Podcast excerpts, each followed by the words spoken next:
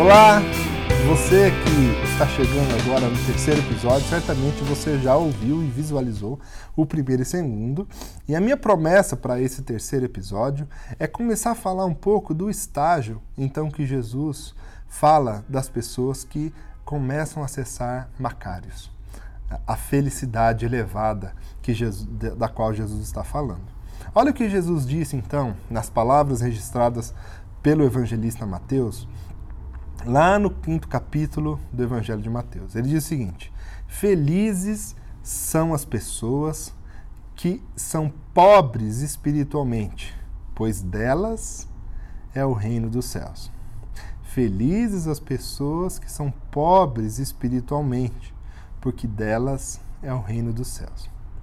Do que será que Jesus está dizendo aqui? Pobres espiritualmente, pobres de espírito. Eu gosto muito de lembrar é, do que, da onde vem a palavra pobre. A palavra pobre vem de pó, né? Pó.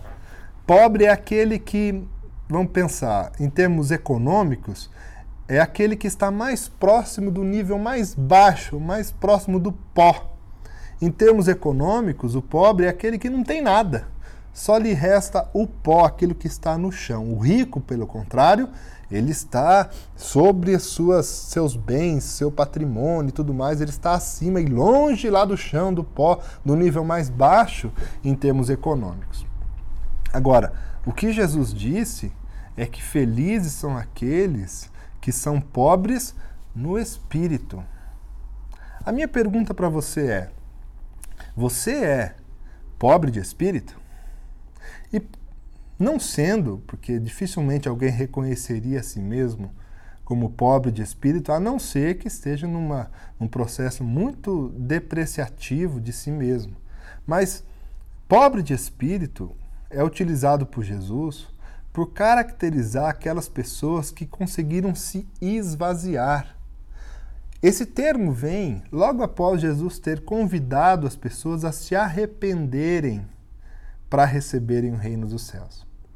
Aquele que é pobre de espírito é porque passou por um esvaziamento no seu espírito. Ou seja, de tudo que já havia acumulado no seu espírito, diante de Jesus, no seu espírito ele se esvaziou para começar a receber as instruções que Jesus tinha para dar. Há uma história muito interessante, simples, de um pesquisador que queria saber sobre cultura zen e marcou uma reunião com um mestre de cultura zen.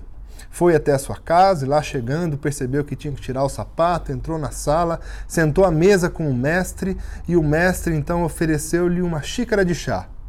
E então o aprendiz disse: sim, aceito.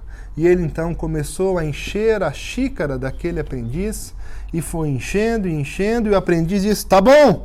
E ele continuou enchendo, enchendo, enchendo e começou a transbordar e o aprendiz falou: chega, tá bom, tá derramando. E aí o mestre então retirou o bule e disse: enquanto você estiver cheio dos seus próprios conhecimentos, não tem como você aprender sobre cultura zen. É mais ou menos isso que Jesus está dizendo. Só que ele está dizendo isso em termos do reino dos céus. Ele fala: vocês não podem ser felizes se no espírito de vocês, vocês estão cheios de si mesmos, cheios das coisas do mundo, cheios das outras coisas que não o reino dos céus. E são felizes aqueles que no espírito já estão esvaziados. Porque aí quando vem essa realidade dos céus, essa realidade pode preencher o coração. Então, a primeira questão sobre felicidade, da qual Jesus ensina-nos, é que nós devemos ser vazios no nosso espírito, para que então possamos ser cheios das coisas dos céus. Essa é a primeira atitude que Jesus ensina para nós a respeito de felicidade. Quer ser feliz? Segundo Jesus, é preciso esvaziar o seu espírito para ser cheio do reino dos céus. No próximo episódio, nós vamos conversar sobre a segunda atitude que Jesus ensina sobre felicidade.